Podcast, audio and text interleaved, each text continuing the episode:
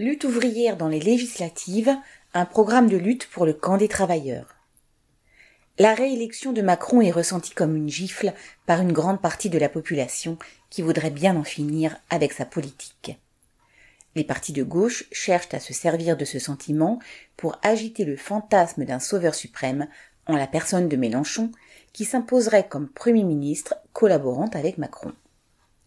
Il y a une contradiction entre cette illusion dans une issue électorale et le fait de se préparer à combattre les attaques qui viseront les travailleurs et les pauvres.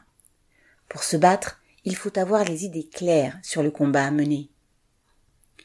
Lors des élections législatives, les candidats de lutte ouvrière vont continuer à faire entendre le camp des travailleurs, comme Nathalie Arthaud l'a fait lors de la présidentielle.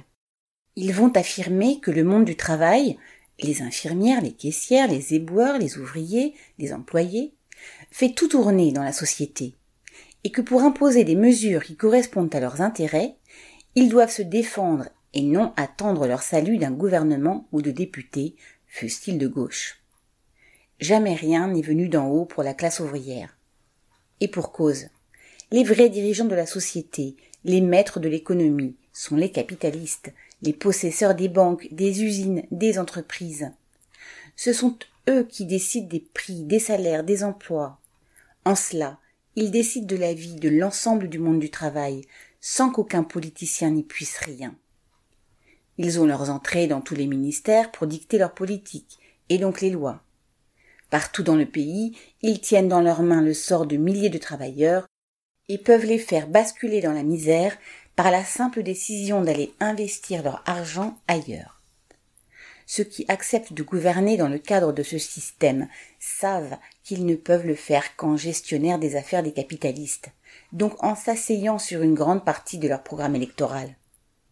C'est pourquoi ceux qui se satisfont de vagues promesses de mesures gouvernementales contre les inégalités sociales n'ont jamais été récompensés que par de grandes déceptions. La question posée au monde du travail est celle de la défense de ses conditions de vie. Et, sur cette question, les idées portées par les candidats de lutte ouvrière ne sont pas une simple variante radicale entre guillemets de celle de la gauche. Elles représentent une autre perspective politique. Il faut affirmer clairement que le sort de la classe ouvrière se joue sur le terrain de la lutte de classe. C'est l'affrontement entre les intérêts des capitalistes et ceux de l'ensemble du monde du travail, celui qui est à la base de toute la société. Si celui-ci veut changer son sort, se défendre face aux attaques accrues des patrons, de l'inflation, de la crise, face aux guerres en cours ou qui menacent, il doit s'en prendre au cœur du système. Il faut s'en prendre à la bourgeoisie, là où on peut l'atteindre, et ce sont ceux qui fabriquent ces profits, les travailleurs, qui peuvent le faire s'ils sont organisés et prêts à la lutte. Les travailleurs conscients de la nécessité de préparer les luttes de demain peuvent l'exprimer en votant pour les candidats communistes révolutionnaires. Les candidats électoraux de Nathalie Arthaud et de Lutte ouvrière montrent que ce courant est minoritaire.